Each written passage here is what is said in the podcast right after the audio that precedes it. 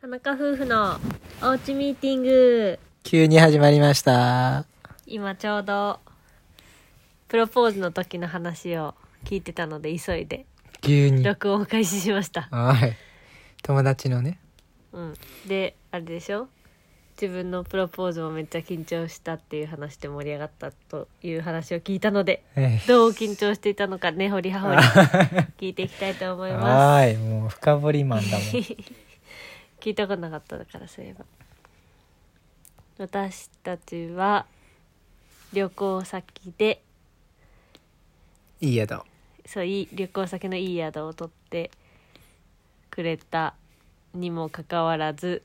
永遠に何も起こらずうん。メイクも落として寝る直前に急に始まりま したで実はそれが緊張してたからそう。言い出せなかったからそだったの、うん本当はどのタイミングで言おうと思ったのう。ご飯食べた後。ご飯食べ終わったらすぐ言おうと思ったのそう。やっぱ満腹になるうと、ん受け入れ体制になるから。そうなのそうだよ。そんなん調べたのそうだよ。だって絶対 OK に決まってるじゃん私はずっと結婚してるまんまなんだから絶対に OK なのにさ何を緊張することがあるの何の緊張な のうまく言えるかなって。うまく言いたいんだそう。それは男の子だから知らな何い。かっこつけたいのうるさい。何なんで緊張してんのだって OK に決まってるようまく言えなかったとしてもその OK かどうかではないのよ。ポイントは。ななんでうまく言いたいの男の子だからじゃあうまく言いたいというか、そう。何難しいもうもうね喉まで声が喉まで言葉が出てるとはこのことかって感じなのに言えないのって感じ なんなんで言えないのうんその喉が綺麗に出てくるかわからないのそうもう頭の中で言うことは決めてるのに そうもう何十回も繰り返したからはいだからそういう意 味では何回もプロポーズされてるよ知らないしそんなの表面に出てないだけ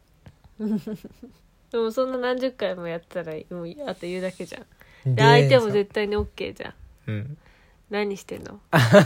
ちなみにこの人は一 度一度チャンスを逃しています一度プロポーズするつもり満々で全部準備したのに結局言えずに帰ったことがあります そのテイク2の花火大会で言おうとしたけど言えなくてお持ち帰りしましたお持ち帰りしてその2か月1か1ヶ月後かなうんの旅行で旅行でも危う く夜ギリギリまで引き伸ばしてギリ言えましたねみんな頑張ってこれからプレプリ花婿さん頑張ってプリプレ花婿さん頑張って言えないんだ先輩として言わせてもら うよその言えなかった先輩には言われましてもって感じいいや思っているより言えないよって 言うそれそれは言えるよそんなんさ、ね別に言えるっしょそれは言えるようん頭の中ではうんでもそれが多分その言葉は多分喉喉に突っかかりやすい言葉な んだよ頭の中とか全然余裕で言えるよそりゃ、うもんう普通に「はい」ってうん「結婚しようぜ」ってうん言えるようんでももうそれをね実際出そうと してみ点から結婚しようおー い違うわやっぱ人生の重大なところだからかなそうそうへえへえ へ皆さん頑張ってくださいこれからえでもさ私がさもう結婚の話なんか散々してたじゃんうん私の方が言ってんじゃんそんなも違うよもうそのね「ねえ結婚しようね」とかう、う「んしたいね」とかっていうものと重さが違うから2トンぐらい2トンぐらいのものをうん口から出すんだようん出せるちょっとその表現ははーい面白さにかけますはい へえ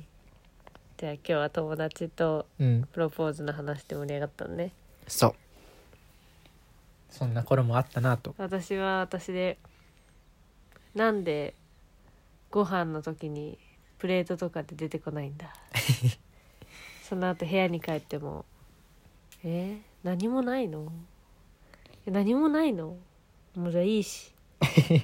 もうじゃあメイクずっとしてたけどメイクも落とそうでしたら始まって「今!」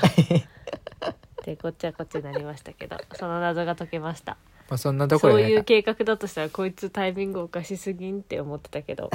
ただ単にタイミングのわ逃していたということでそうでは許しましょう許され たあでよすく頑張りましたはいはいということで緊急生放送ですありがとうございましたはい